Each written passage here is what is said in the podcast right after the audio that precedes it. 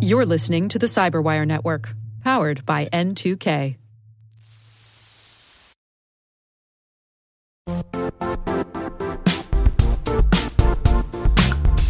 The IT world used to be simpler. You only had to secure and manage environments that you controlled. Then came new technologies and new ways to work. Now, employees, apps, and networks are everywhere. This means poor visibility, security gaps, and added risk. That's why Cloudflare created the first ever connectivity cloud. Visit cloudflare.com to protect your business everywhere you do business.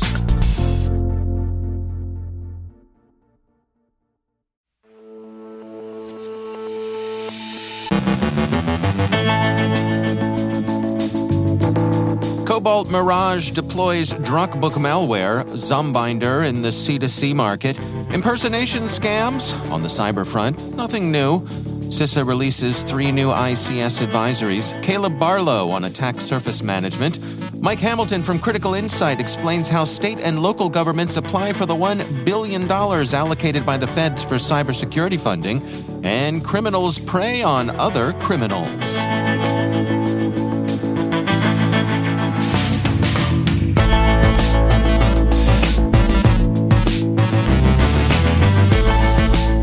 From the Cyberwire studios at Data Tribe, I'm Dave Bittner with your Cyberwire summary for Friday, December 9th, 2022.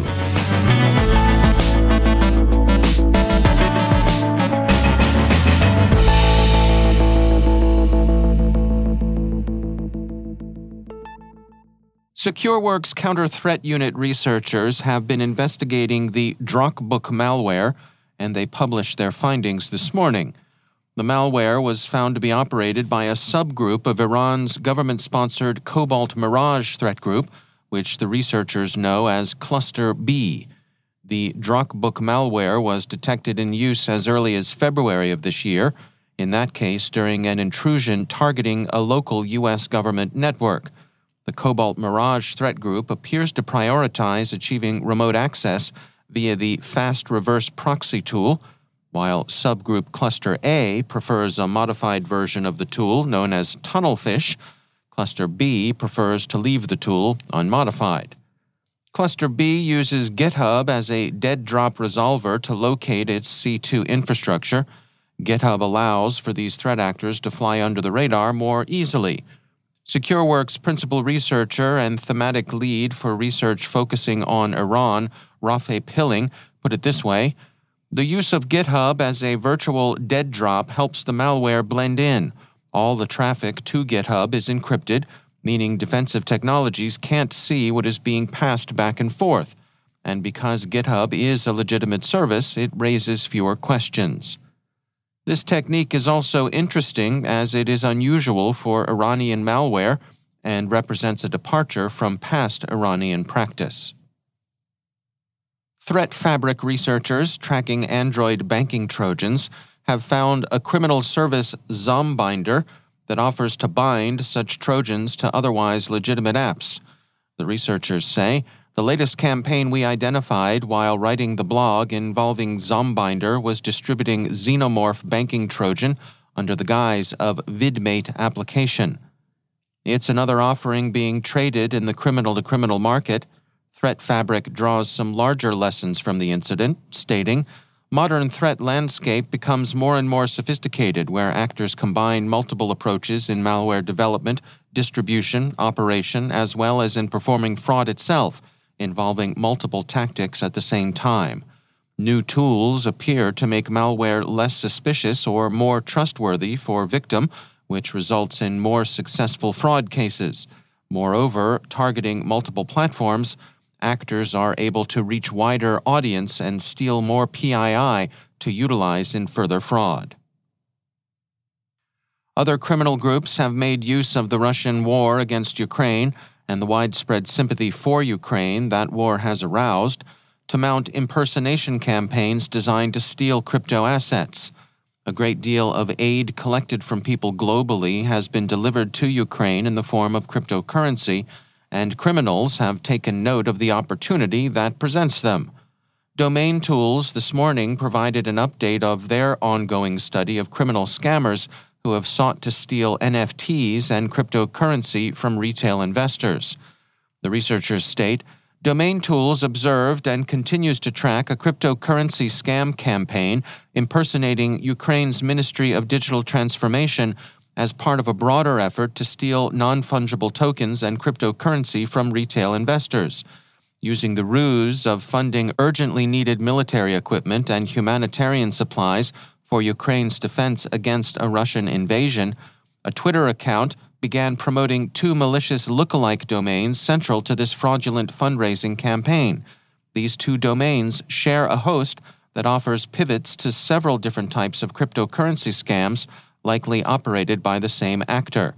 In addition to showcasing cybercriminal opportunism, this campaign helps illustrate broader themes related to the underlying social engineering methods cybercriminals use to bypass a target's healthy skepticism for illegitimate purposes as well as the power of pivoting through Internet infrastructure to identify and track malicious activity.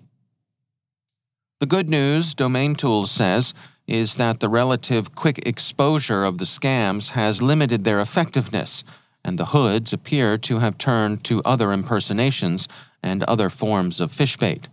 But continued wariness and skepticism remain in order.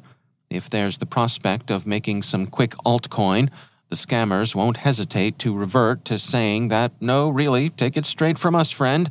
The way to help suffering Ukraine is to click here. Meanwhile, on the cyber front of Russia's hybrid war against Ukraine, there seems to be little new. Low level incidents have been reported in Finland and Denmark, but without attribution to Russia, indeed, without attribution to anyone. There's an a priori likelihood that the attacks may represent nuisance operations by Russian auxiliaries, but that's at best circumstantial. CISA yesterday released three industrial control system advisories. Operators should consult the advisories for appropriate remediations and then read them and heed them. And finally, what happens when crooks rip off other crooks? Big deal, right? Actually, it's interesting, even if your sympathies, like ours, are entirely against the hoods, the goons, the other assorted no goodniks and predatory losers who cumber the internet. So here's what Sophos researchers are telling everyone about this particular corner of the underworld. It's a bigger business than we would have imagined. First, Sophos says, it's big business, a sub-economy in itself. How big, you ask? Well, this big, over the past year, crooks have lost more than 2.5 million US dollars in just three criminal forums. It's become such a problem that the forum administrators have established what they're calling arbitration rooms where aggrieved crooks can seek redress of grievances against their fellow. Second, while it's often about the money, that's not always the case. Chest beating, score settling, scrambling for place in the criminal pecking order all of these are just as common as direct theft. Think of it as competition for underworld market share. Third, the scams being run against the scammers aren't just the crude smash and grab stuff one might expect. Sophos says, we saw referral cons, fake data leaks and tools, typo squatting, phishing, alt rep scams, the use of sock puppets to artificially inflate reputation scores, fake guarantors, blackmail, impersonated accounts, and backdoored malware. And the victims look for payback. As the researchers put it, we even found instances where threat actors got revenge by scamming the scammers who scammed them. Fourth, some of the criminal on criminal crime is of long duration and requires patience and extensive preparation. There are, for example, what Sophos calls tentative links between 19 scam sites targeting other criminals and one active dark web drug pusher. So again, who cares? Sophos thinks that anyone interested in threat intelligence about the workings of the cyber underworld should care. They say that cyber criminals are often cagey users of good OPSEC, but being scammed throws them off their game, and when they feel someone has done them wrong, they drop their guard in those arbitration rooms and reveal more about themselves than they otherwise might. So, Sophos concludes, this hidden sub-economy isn't just a curiosity.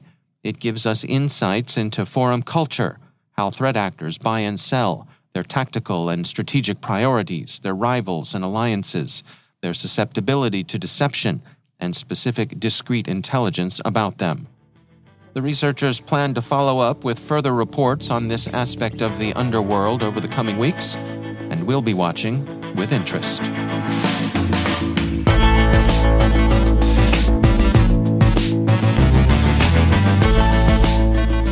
Coming up after the break, Caleb Barlow on attack surface management. Mike Hamilton from Critical Insight explains how state and local governments apply for the $1 billion allocated by the feds for cybersecurity funding. Stick around.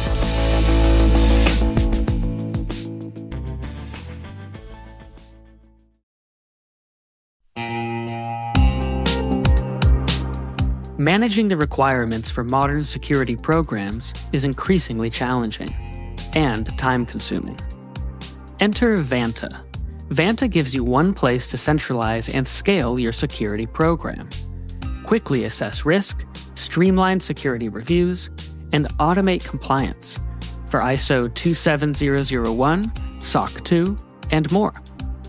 You can leverage Vanta's market leading trust management platform to unify risk management and secure the trust of your customers. Plus, use Vanta AI to save time when completing security questionnaires. Cyberwire daily listeners can get $1,000 off by going to vanta.com slash cyber. That's V-A-N-T-A dot com slash cyber.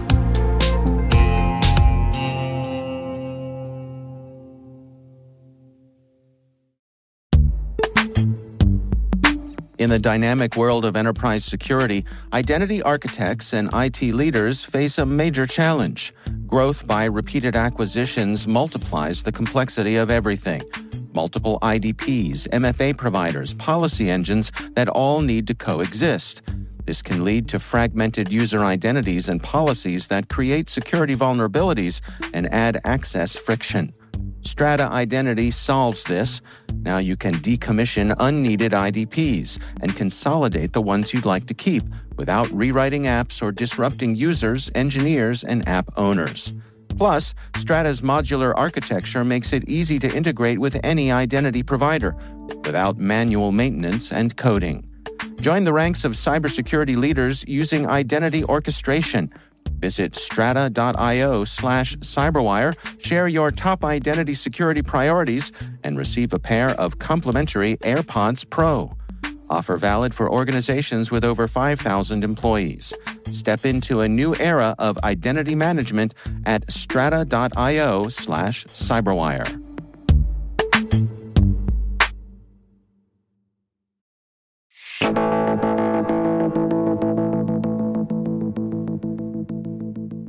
U.S. federal government has set aside a billion dollars in cybersecurity funding for state and local governments as part of the bipartisan Infrastructure Improvement and Jobs Act.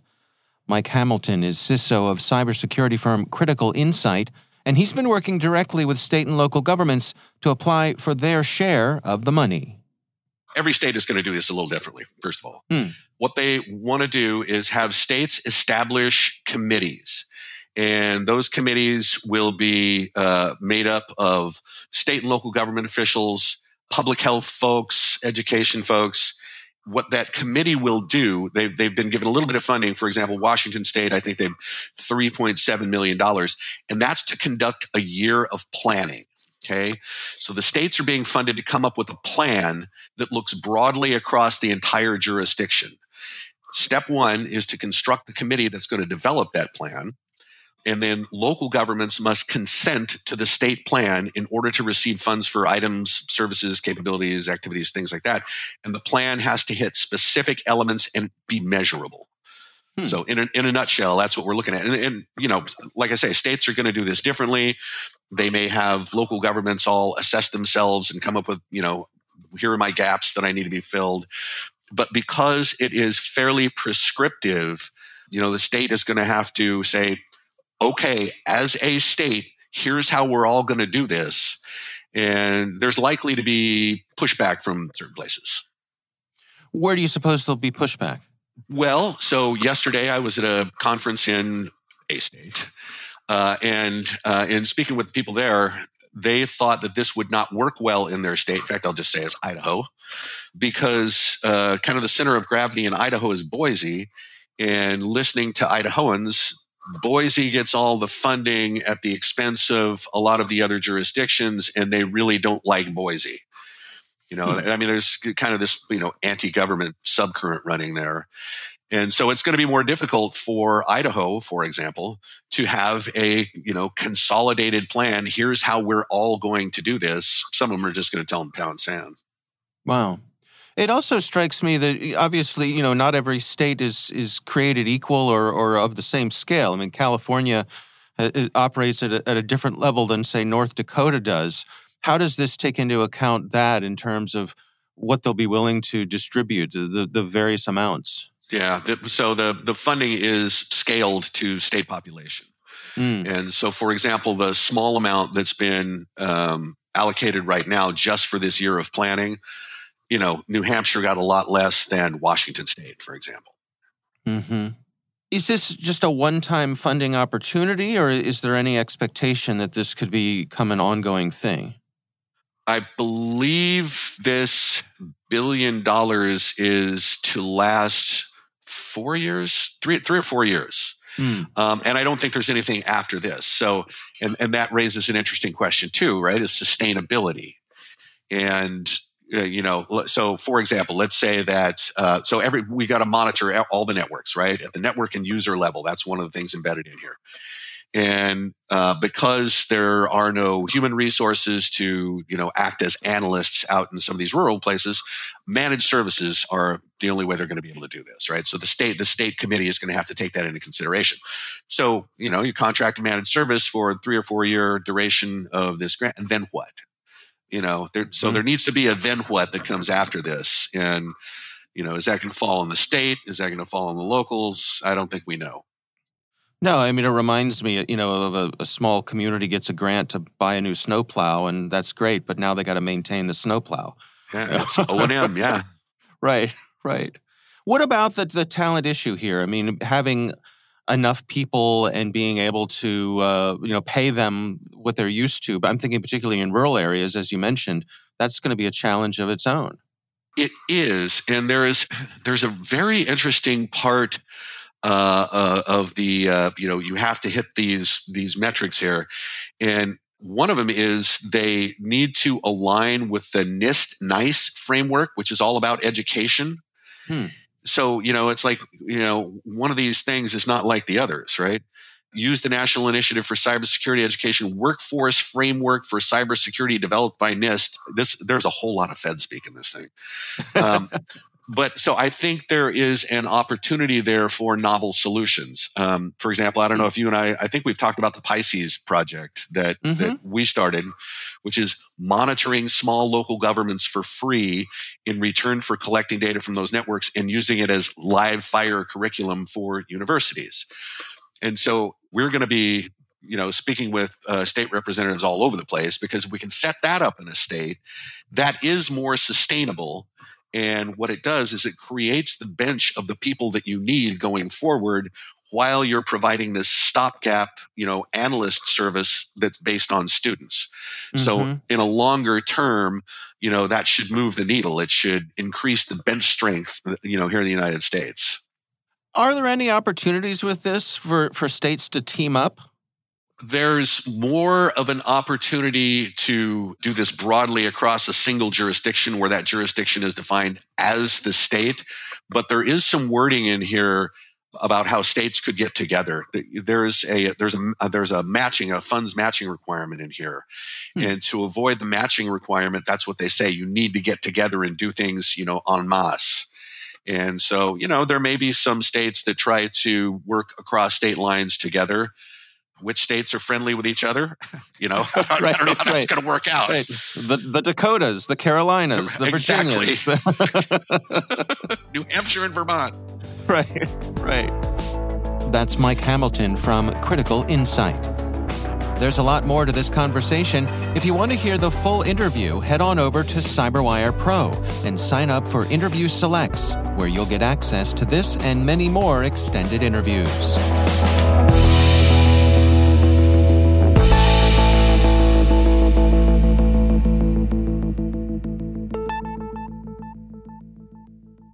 And joining me once again is Caleb Barlow. He is the founder and CEO at Cylete. Uh, Caleb, it's always great to have you back. I want to touch today on attack surface management. It's getting a lot of attention lately. And I know you have some thoughts here. What do you have to share with us today? Well, attack surface management is officially the new most overused term on the RSA show floor. Um, and that's an official stat. Has, has it surpassed artificial intelligence? Oh, without learning? a doubt, With, without a doubt, right? All right, okay, and, and, and you know, I, I think I think the point here is we need a little clarification with it. So, first of all, this is an extremely important concept. And mm. the basic idea is do you understand your attack surface, both what's coming from your own data centers, but also what's in your cloud? And, and, you really need to understand that attack surface both external to the world as well as internal to the world. Um, you know, common scenario. Let me pick on a, a hospital as an example, right? Yeah. And, and, you know, in my prior company, we used to go do these assessments you go in and the hospital will tell you, oh, well, we have 1,527 medical devices. Mm. How do you know that? Well, that's that's what our system tells us we have.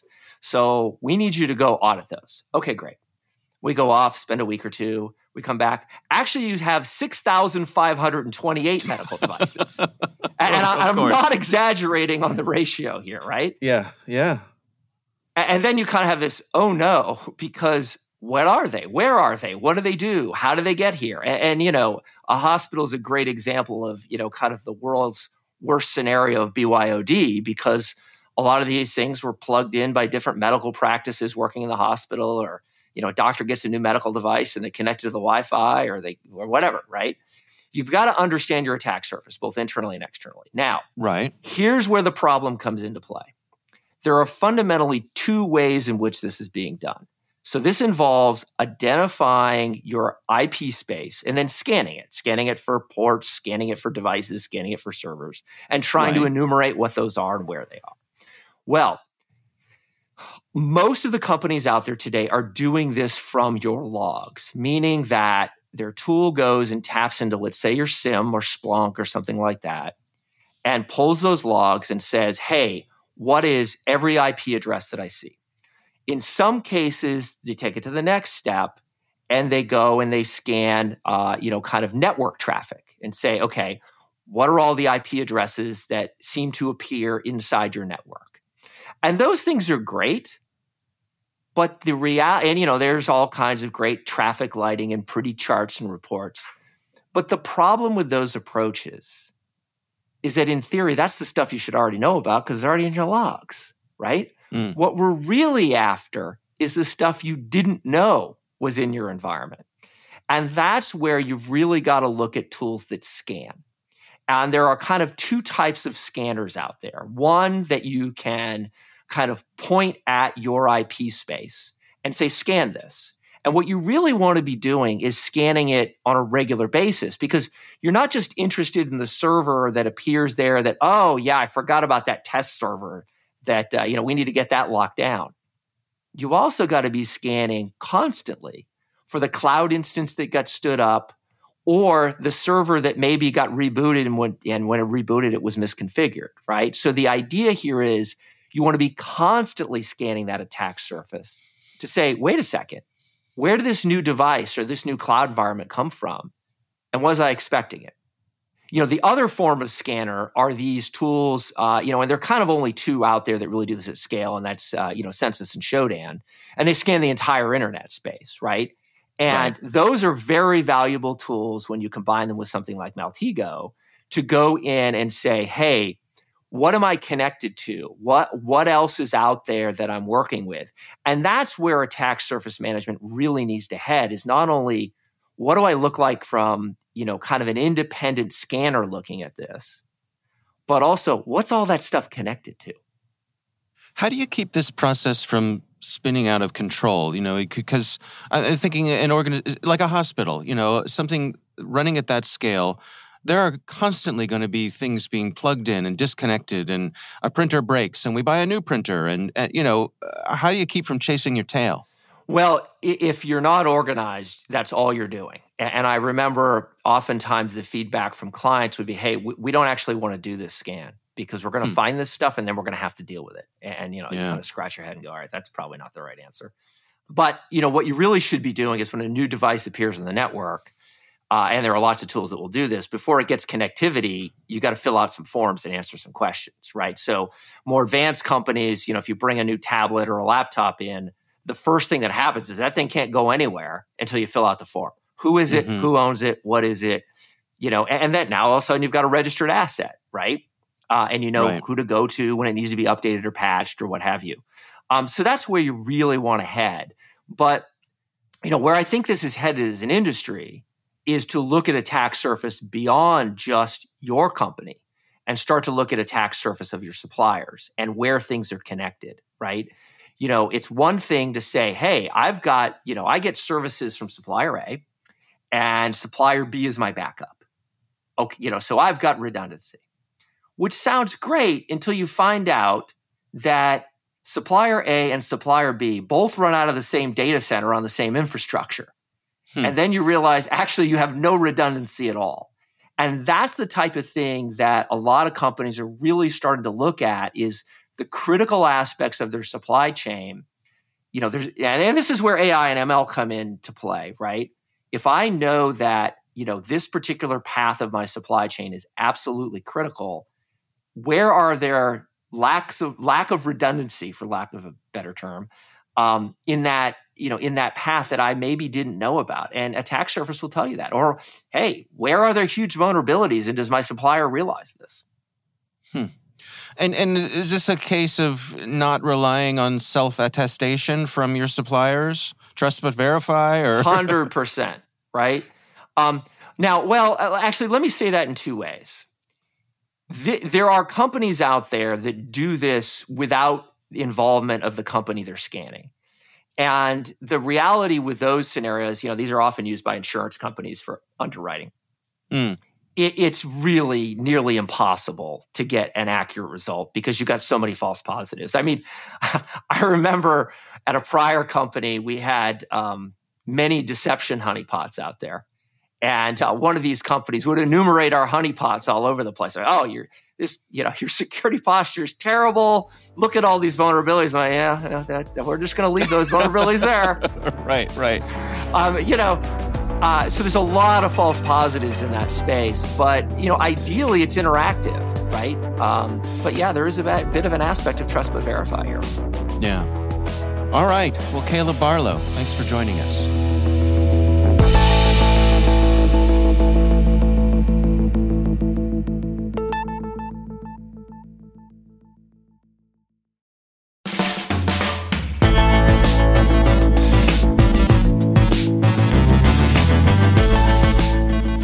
The Cyberwire. For links to all of today's stories, check out our daily briefing at thecyberwire.com. Be sure to check out this weekend's Research Saturday and my conversation with AJ Nash from ZeroFox. We're discussing the cybersecurity threats, including social engineering attacks surrounding the Qatar 2022 World Cup. That's Research Saturday. Check it out. The Cyberwire podcast is a production of N2K Networks, proudly produced in Maryland out of the startup studios of Data Tribe, where they're co building the next generation of cybersecurity teams and technologies. Our amazing Cyberwire team is Elliot Peltzman, Trey Hester, Brendan Karp, Eliana White, Guru Prakash, Liz Irvin, Rachel Gelfand, Tim Nodar, Joe Kerrigan, Carol Terrio, Maria Varmazis, Ben Yelin, Nick Balecki, Millie Lardy, Gina Johnson, Bennett Moe, Catherine Murphy, Janine Daly, Jim Hoscheit, Chris Russell, John Petrick, Jennifer Eiben, Rick Howard, Peter Kilpie, Simone Petrella, and I'm Dave Bittner. Thanks for listening. We'll see you back here next week.